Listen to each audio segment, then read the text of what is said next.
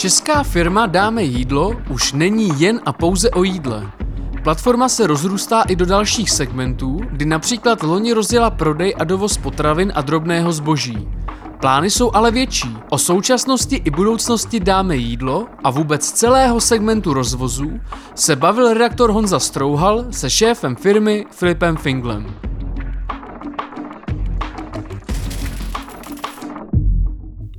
Dámy a pánové, Slyšíme se opět u dalšího Forbes Business podcastu, který dnes bude věnován rozvozovým platformám.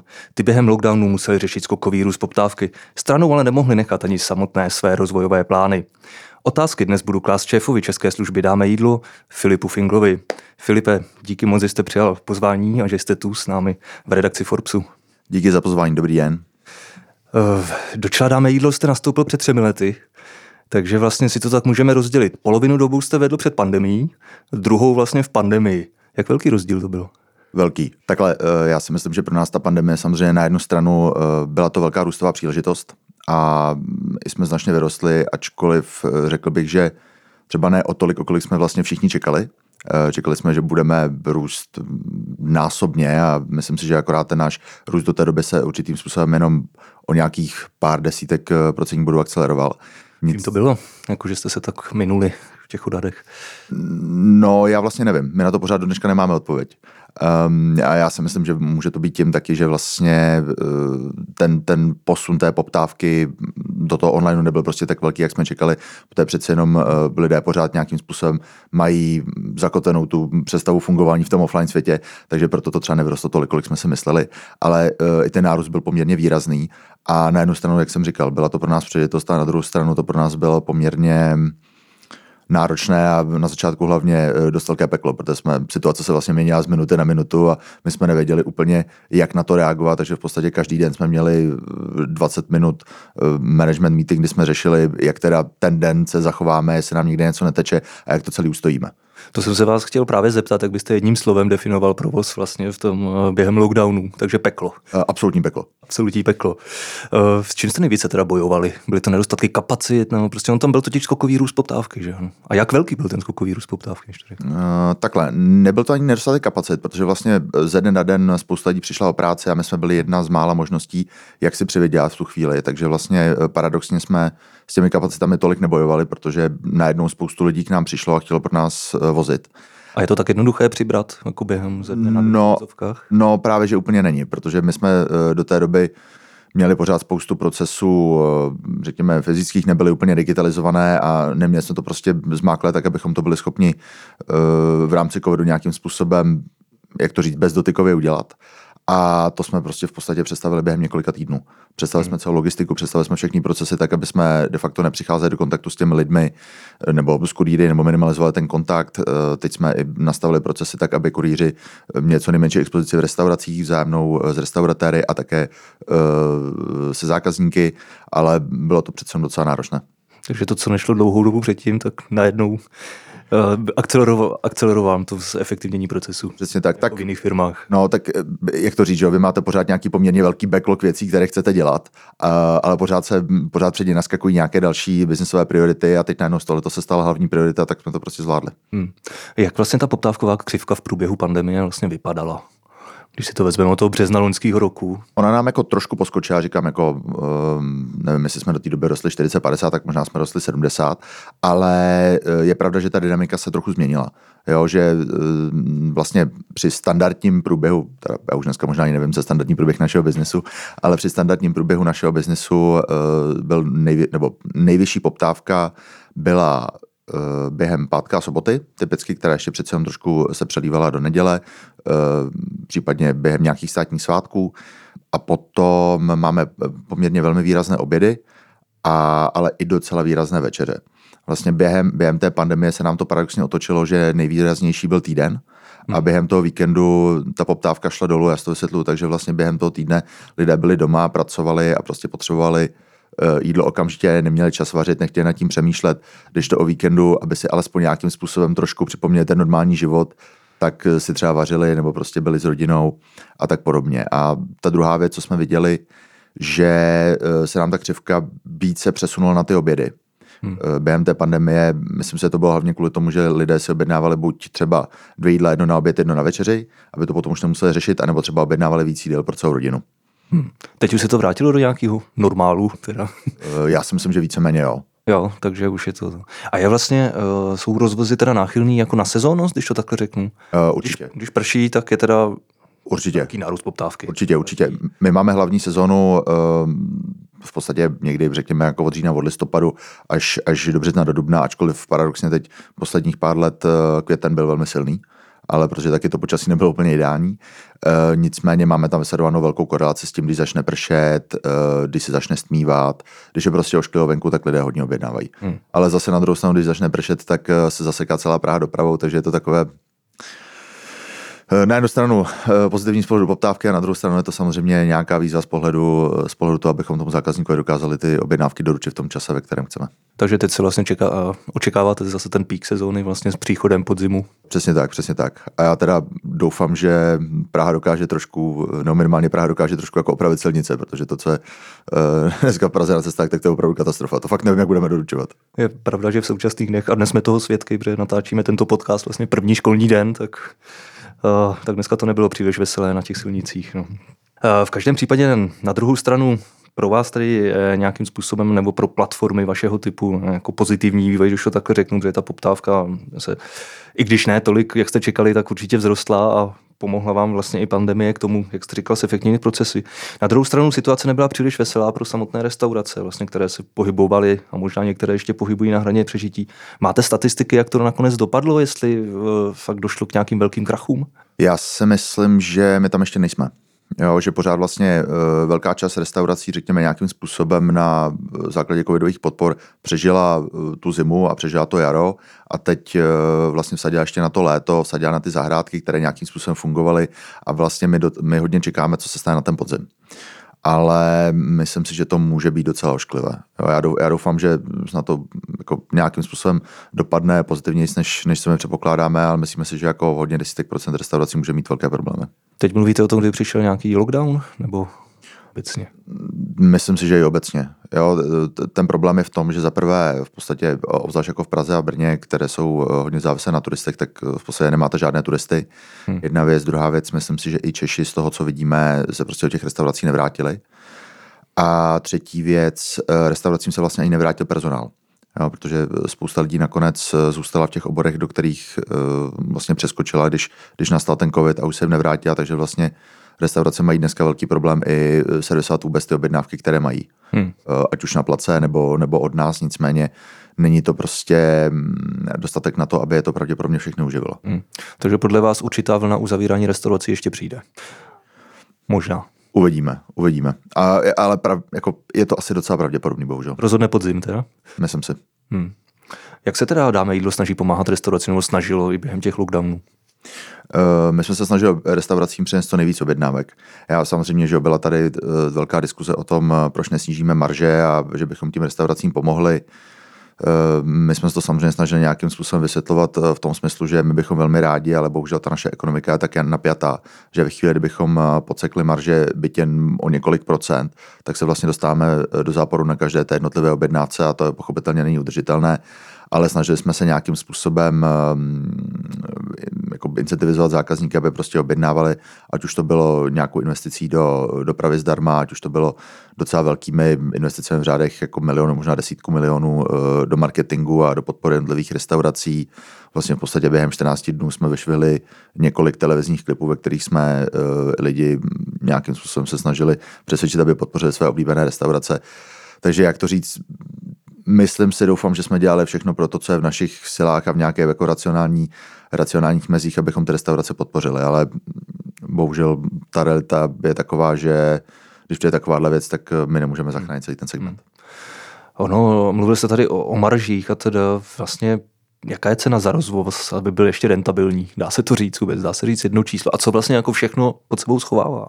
No, ono hrozně závisí na tom, eh, samozřejmě jak velký je košík, eh, eh, kolik je cena za, rozvoz pro toho zákazníka, protože také pokud dáte příliš vysokou cenu za rozvoz, tak potom ten počet objednávek, který jste schopný přinést, není úplně tak velký. Tam je poměrně jasný, jako jasná cenová sensitivita toho zákazníka. ale řekněme, že my, když se pohybujeme někdo kolem 300 korun průměrného košíku, tak uh, ty naše náklady na ten rozvoz se pohybují někde kolem 110-120 korun jako na tu jednu objednávku. Jo, to znamená, do toho dávám kompenzaci kurýra, dávám do toho auto, dávám do toho platformu, dávám do toho v podstatě veškerý marketing, veškeré fungování firmy. A potom samozřejmě celá ta matematika je jako poměrně obtížná a, a na obě strany to prostě musí nějakým způsobem vít. Takže ta cena za rozvoz, co já vidím vlastně ve vaší aplikaci, tak to není jako konečná. To, co platím já jako spotřebitel, ale ještě si právě berete něco od restaurací. Uh, přesně tak, přesně tak. To, by, to bychom nezvládli. Hmm, hmm. Na to se právě tam, ptám, kde je ta minimální hranice. No. Jste říkal teda kolem, kolem stovky. No, kolem stovky, kolem stovky. Chci se zeptat, kolik vlastně máte v současné době kurýrů a kolik restaurací vlastně v Česku teď jako, uh, máte napojeno? Kurýrů, takhle ono se nám to mění každým dnem, takže neřeknu vám úplně to přesné číslo, ale myslím si, že teď budeme mít někde kolem 4000 kurýrů. Mm-hmm. A co se týče restaurací, myslím si, že budeme někde kolem 6000. Díky pandemii jste byli schopni se poprvé dostat do provozního zisku, nebo to bylo i něčem jiným? Protože vy jste loni poprvé vlastně do něho vstoupili. Um, nemyslím si, že to bylo eh, pouze pandemii nebo takhle. Ta pandemie to akcelerovala v tom smyslu, že jsme se tam dostali rychleji, nebo respektive dosáhli jsme vyššího zisku, než jsme očekávali ale ona je to nějaká dlouhodobá práce na celkové nákladové struktuře firmy a nějakým zefektivnění a samozřejmě i nějaké, nějakém škálování toho biznesu. Jak jste teda loni zakončili teda ten rok, co se týče z pohledu finančních čísel, jestli můžete přiblížit no, takhle, my jsme, No eh, takhle, ono záleží, jakou, jakou perspektivu se na to člověk dívá, ale skončili jsme, já se přiznám, že teď to číslo nemám v hlavě, a skončili jsme plus minus na černý nule. Jo. Jo, takže už, už eh, neproděláme peníze, ale není to o tom, že bychom úplně, úplně vydělávali a pochopitelně taky investoři, když už investují nějaký peníze a eh, do nás nebo respektive do spousty rozhlasových služeb se hodně investuje s vidinou nějaké přeindexované návratnosti v budoucnosti, tak přece od nás pořád čekají lepší a lepší výkony. Uh, on vlastně dáme jídlo patří pod německou skupinu Delivery Hero. Uh, tlačí na vás nějak moc, nebo jak, jak vlastně ta komunikace s nimi uh, probíhá? Jezdíte do Německa často, nebo je to na dálku? No, tak teď jsem tam moc nejezdil, hmm. ale asi bych tam už zase měl začít jezdit. Tlačí, netlačí, takhle. Já si myslím, že obě dvě strany, na jednu stranu, myslím si, že nám tady nechávají docela velkou volnost. Uh, Vy máte i slovenský trh pod sebou, že? No, jako uh, ano, Slovensko, Slovensko teď budeme otevírat v nejbližších dnech, uh-huh. ale samozřejmě je to nějaká jako vzájemná diskuze o tom, jak bychom ten, ten biznis mohli dotáhnout dál. Eh, ať už v rámci eh, výsledků, v rámci nějakého obratu, v rámci samozřejmě hospodářského výsledku dole, ale také v rámci toho, abychom eh, přinesli co nejlepší zkušenost zákazníkům i, i restauracím a samozřejmě i, aby kurýři se u nás cítili dobře. S čím jdete na Slovensko? Uh, co myslíte? Jak si myslíte, že to tam půjde? Respektive vlastně máte zkušenosti českého trhu, bude nějaký uh, jinak specifický nebo v něčem specifický, než je ten český trh? Takhle, já myslím, že uvidíme. ne, ne, nedovežu si úplně, úplně odhadovat, jak to přesně bude vypadat. Pochop... Nějaké analýzy máte, ne? Ne, nebo... uh, určitě. Takhle, uh, pochopitelně ta situace pro nás uh, bude trošku jiná než je v Čechách, protože my tam vstupujeme jako čtvrtý hráč po uh, Voltu, Boltu a vlastně po Takeaway, které koupilo Bistro SK. Hmm. Uh, takže, jak to říct, pokud my budeme muset najít nějaké další páky, jak přesvědčit jak je restaurace zákazníky, aby uh, si u nás, aby s námi spolupracovali, respektive aby si u nás objednávali, ale já věřím, že to zvládneme. Myslím si, že uh, opravdu tou naší silnou stránkou je třeba práce s těmi restauracemi a případně s těmi obchody, což máme hodně, eh, hodně tady na z České republiky a myslím si, že v tomhle jsme, jsme opravdu jedni z nejlepších a myslím si, že budeme klást taky velký důraz na, na kvalitu té služby vůči zákazníkovi a na nějakou garanci spokojenosti a, a určitě eh, se chceme hodně opřít o obchody. No, protože my vlastně uh, teď, ne, nebo řekněme někdy uh, minulý rok jsme se zašli uh, více posunovat pouze z restaurací do takzvaného quick commerce, to znamená dovážení, a vždycky říkám, je to dovážení všeho, co dává smysl mít do nějakých 20-30 minut. A to znamená, tam že jo, samozřejmě naprosto přirozeně jsou tam nějaké potraviny, teď neříkám typu brolík nebo košík, to jsou přece jenom velké nákupy, ale uh, nějaký takový nákup, řekněme, jako ve večerce. Doplnit lednici. Přesně tak, doplnit lednici, takzvaný top-up, tak to si myslím, že to je, to je naprosto fér a právě lidi hodně preferují tohle to mít třeba do 20 minut, že jo? nechcete na to čekat několik hodin, ale eh, ten sortiment nebo ten potenciální sortiment je daleko širší. My už dneska vozíme eh, květiny, vozíme hračky, vozíme delikatesy, myslím si, že to budeme rozšiřovat i dál do nějaké lékárny, možná do parfému. Teď se díváme na Vánoce, jestli bychom nějakým způsobem nedokázali tady tu uh, tradiční problematickou situaci uh, s dopravou před Vánocemi, kdy čtyři týdny před Vánocemi vám úplně všechno skolabuje. A, a potom jediná varianta, kterou máte, je buď to vezmu někde v Alzaboxu, anebo jít do Chodova tam se z toho skoro zbláznit. Tak jestli bychom nějakým způsobem tohleto takhle zákazníkům i vlastně jednotlivým hráčům na tom trhu nedokázali pomoct. Takže Já si myslím, že je to obrovský trh, že to má uh, obrovský potenciál, samozřejmě je to jako hodně v plenkách a musíme to hodně lidem vysvětlovat, uh, jak to funguje, aby si vlastně na to vůbec navykli, ale věřím tomu, že jakmile zjistí, jak je to pohodlné, jak vlastně rychle ty věci mají, takže uh, si to oblíbí a budou to hodně využívat. Takže dáme jídlo už nebude jenom o jídle, nebo už teď ne, není. Ne, už teď není, už teď není. Um, mají o to Češ, Češi zájem vlastně o doplňkové neinklinují spíše, spíše k tomu rohlíku nebo košíku nebo k, k jiným službám, které se na to specializují? Já si myslím, že jo, takhle. Uh, myslím si, že my tady ještě přeci s touto službou v nějakým jako širším hledisku nejsme tak dlouho, hmm. abychom mohli říct, že uh, se to opravdu chytlo a uh, fakt to šlape a dělá nám, aby nám to dělal třeba desítky procent toho biznesu, ale opravdu nám to výrazně roste z měsíce na měsíc. Um, myslím si, že partneři, se kterými to děláme, třeba Tesco nebo Žabka, tak jsou s tím hodně spokojení a, a věřím, že eh, lidi si to oblíbí. Zároveň si myslím, že tohle je služba, která naprosto v pohodě může koexistovat právě s košíkem, s rohlíkem a s ostatními podobnými službami, protože ona přece jenom cílí na trošku jinou potřebu toho člověka. Hmm. Tam jde o, v podstatě o okamžité dodání, tam nebudou existovat žádné sloty, jakože přivezte mi to. Přesně tak. Z hodin nebo zítra. Nebo něco. Přesně tak, přesně tak. Víte co, jak máte stejně večerku na rohu, jak máte supermarkety, ale taky máte velký hypermarkety, který pořád eh, jako spolu koexistují, tak já si myslím, že to je podobný model. Hmm. Hmm. Takže na vaší platformě najdeme teda v podstatě všechno, co, co vám dává smysl. Asi tak, asi tak. Já si myslím, že asi nikdy nebudeme vozit ledičky, ale... Nikdy neříkejte nikdy. No, proto říkám, že si to myslím. Ale uh, přesně tak, jako pokud se podívat, jako samozřejmě potraviny, kitky, lékárna, ale taky to může být, nevím, žádlo pro zvířata, může to být nějaká malá elektronika, může to být prostě lecos. Hmm. A jaká je efektivita jako oproti těm konkurentům, co se na to jako specializují, vlastně rozvážet tyto položky? Takhle, ta naše výhoda je uh, už ta existující logistika, kterou máme v tom poli a uh, v podstatě my fungujeme, fungujeme na základě toho, že máme, že já nevím, představte si mapu Prahy, uh, ve které máme jako několik tisíc bodů, což jsou ty restaurace a potom i ty jednotlivé obchody. A vlastně my z těch obchodů potom velmi efektivně dokážeme pomocí té uh, logistiky doručovat ty zásilky. Jo, to je ta naše obrovská výhoda, výhoda oproti standardním hráčům, který, kteří řekněme používají to klasický trasování, takový ten klasický milk run, že naberou 10 zásilek a potom jedou po těch jednotlivých, jednotlivých zákaznicích. Vlastně tato služba, ono je to Dáme Market, jo, se to jmenuje. Uh, takhle, Dáme Market je část té služby. Dáme hmm. Market jsou vlastně naše sklady, protože já jsem říkal, tak jako pokud chceme, uh, jak to říct, dobře vozit potraviny, dobře obsluhovat zákazníka i dobře spolupracovat s našimi partnery typu třeba Tesco, tak eh, my sami to musíme rozumět. To znamená, dáme market jsou naše sklady, eh, ze kterých my také vozíme potraviny, ale eh, ona je to do značné míry také laboratoř pro nás, abychom zjistili, co ten zákazník chce, co nechce, co funguje, co nefunguje a tak podobně. Chcete se s tím víc dostat do regionu, kde máte asi bílá, jako víc hlouběji, kde máte bílá místa, protože vy jste silnější ve, větší, ve větších městech? My jsme vlastně po celé České republice, my jsme někde ve, na, nebo přibližně ve 160 městech a místech. Uh, určitě samozřejmě takhle ten, ten první bod, kde to pilotujeme, kde to zkoušíme, je především Praha, kdy budeme otevírat Brno, jelikož to jsou, to jsou ty trhy, kde jsme přesně největší a uh, myslíme si, že tam nějakého toho bodu zlomu dosáhneme co nejrychleji, ale potom ta ambice je pochopitelně to nabídnout co největší části populace. A jak to bude ta teritoriální expanze, jak je v plánu? Kde se na vás teda můžou lidi těšit?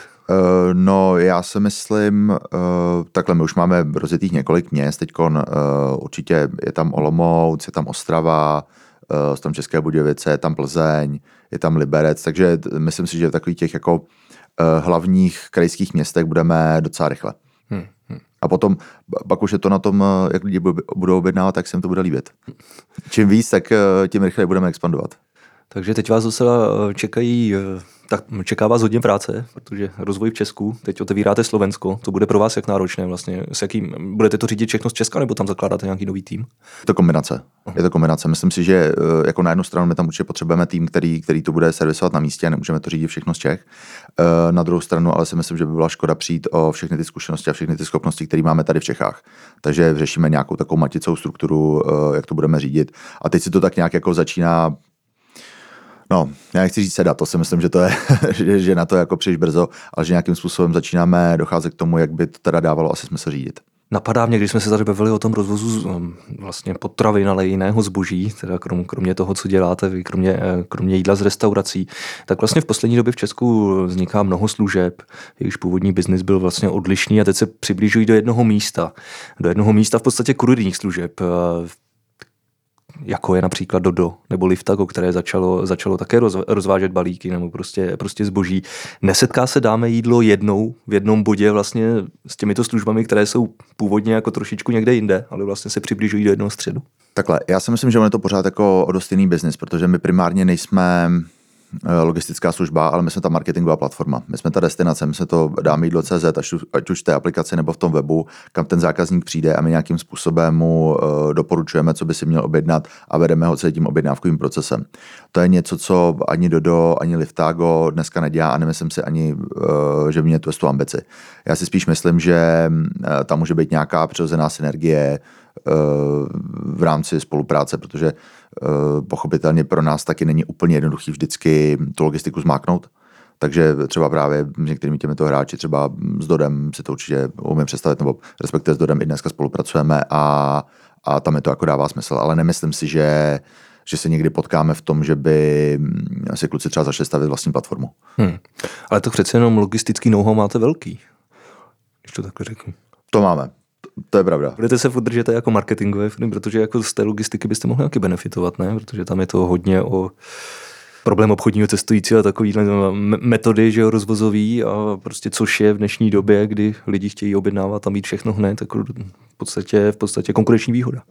Ne, takhle, tak my z toho určitě jako hrozně benefitujeme, jo, a e, to zase se nechci tvářit, že jako logistiku neděláme, to ne, to naopak, to si myslím, že to je jeden z našich opěrných bodů, ale e, řekněme, že ona pořád jako ta last mile v rámci těch měst je takové pole neorané a jako je to takový trošku průzkum bojem.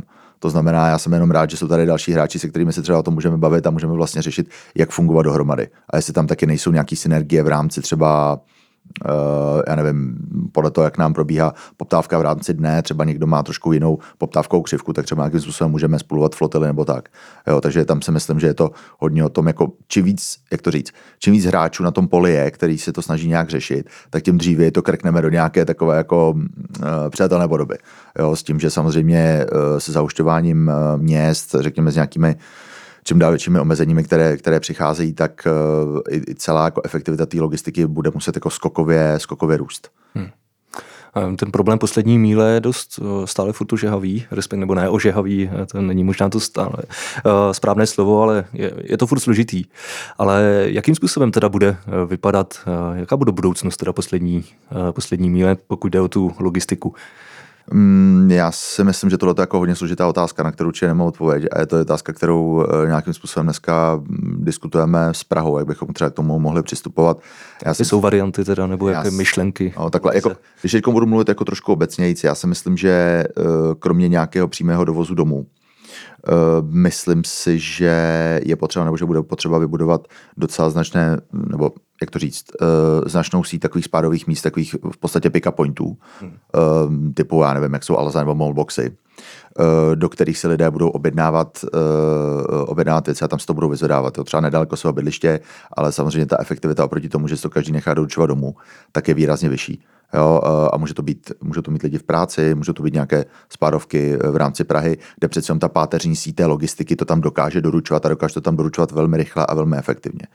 Jo, potom, já nevím, diskuze o nějakým autonomním doručování, o dronech a tak. My se na to nějakým způsobem díváme, chceme se teď i do toho víc položit, protože vím, že kolegové uh, třeba z Norska ty už to pilotují. A, a chceme vlastně zjistit, jaké jsou nějaké rámce ať už eh, technologie nebo celé legislativní úpravy, ale přitom si myslím, že tohle je ještě docela na dlouhý lokta, že to bude eh, určitě trvat docela dost let, než se do, nějaké takové, do, nějak, do nějakého takového modu dostaneme. A co kolegové z Norska pilotují teda konkrétně? Ty mají malý autonomní autíčko, který, který dováží objednávky. Na drony tam je ještě příliš brzo. No, na drony je brzo a já si myslím... Tam není ani ta legislativa zatím? Já si myslím, že hlavně drony jsou hrozně problematický z toho pohledu, co když e, e, za prvé si představte, že nad Prahou lítá 10 000 dronů, tak to je jako šílenost. A, a teď ještě, když ty drony začnou padat, jo, dojede jednomu dronu baterka a spadne někomu na hlavu. Já vím, že uh, před nějakou dobou tohleto pilotovat, nebo tam už to možná funguje v Byron Bay, uh, kde opravdu ten dron doručoval přes, tu, přes ten záliv, což ale asi jako dokážu pochopit, protože když ten dron jako přenošem spadne do moře, tak tam se snad nikomu nic nestane. Ale pokud by takovýhle zahuštění bylo nad Prahou, tak si to prostě nedokážu dost představit a to si myslím, že to je na hodně moc let, než něco takového vůbec uh, bude možný. Takže ta nejbližší budoucnost v logistice jsou eh, v těch doručovacích boxech, které budou růst jako houby po dešti teď asi a budou určovat i svým způsobem docela i jakoby ráz města. Že jo? Protože... I já si myslím, a pak je to i nějaká diskuse o tom, jestli vlastně každý hráč si bude stavět ty boxy sám na sebe, což je asi hodně náročný, hodně složitý a, a i, i tu Prahu si myslím, že by to hodně, řekněme, jako říct jako zatarasilo, ale možná trošku jo. Uh, a nebo jestli opravdu tady bude nějaká konsolidace, nějaký joint venture, nebo nějaký jeden hráč, který prostě postaví tu, tu centrální infrastrukturu a potom ty jednotliví hráči budou využívat. No, to je asi taková diskuze podobně jako, já nevím, třeba distribuce elektrické energie nebo něco takového. Hmm. Hmm. Eh, pokud jde ještě o finanční výsledky, nějaký výhled, letos cílíte na miliardu, se týče obratu, to platí? Nebo? Cílíme, cílíme na miliardu, já si myslím, Pomalu vstupujeme do posledního kvartálu, sice pro vás důležitýho, že o biznisově, jak jste říkal, ten pík eh, se to teď zase začne zvedat, ale tak jak to vypadá? No, tak zatím to vypadá, eh, řekl bych, že bychom to určitě měli trefit, ale tak my vždycky tu Q4 máme takovou pěknou hokejku nahoru. když si řekneme, eh, tak tam to nějak prostě budeme muset dotáhnout a zvládnout, tak já doufám, že to dotáhneme. No. Hmm. Ale zároveň samozřejmě doufám, že, že nepřijde další vlna uzavírání, jo, protože to si myslím, že už by pro nejenom pro restaurace, ale myslím si obecně pro lidi bylo hodně, hodně náročný a hodně složitý. Hmm. A ta miliarda by byla ohrožená nebo ne u vás tím pádem? Ne, to si nemyslím. Takhle samozřejmě nám jako nám by to asi pomohlo. paradoxně pomohlo, jo? protože přece jenom lidi, eh, pokud by neměli další možnost, tak by se přesunuli k nám, ale už jako z lidského hlediska prostě to nechci. Hmm. Chtěl jsem se zeptat, eh, nakonec na závěr vlastně dáme jídlo založil podnikatel Tomáš Čupr, který je teď v rohlíku. Je ještě ve firmě cítit nějakým způsobem jeho odkaz? Uh, ne, to už ne, tak já si myslím, že už je to hodně let, co, co tam Tomáš není. Uh, myslím si, že to je vlastně celá jako úplně, úplně nová firma. Zrovna hmm. jsme se Eh, bavili o tom, kolik jsme eh, třeba nabrali lidí za poslední rok a my jsme, nabrali, my jsme v podstatě tu firmu zdvojnásobili a jenom za poslední dva měsíce jsme nabrali asi 100 lidí. Takže eh, Dokonce si myslím, že i ta firma je naprosto odlišná od toho, když já jsem, když já jsem nastoupil. Hmm. A jste s Tomášem Čuprem v kontaktu? Uh, nejsme v kontaktu. Dobře, tak uh, Filipe, já vám moc krát děkuju, že jste přijal pozvání do, na, do našeho podcastu a za uh, otevřené povídání. A budu se těšit na další příležitost se s vámi setkat. Děkuji za pozvání. A posluchačům přeji nashledanou při, nebo spíše naslyšenou při dalším podcastu. Hezký den.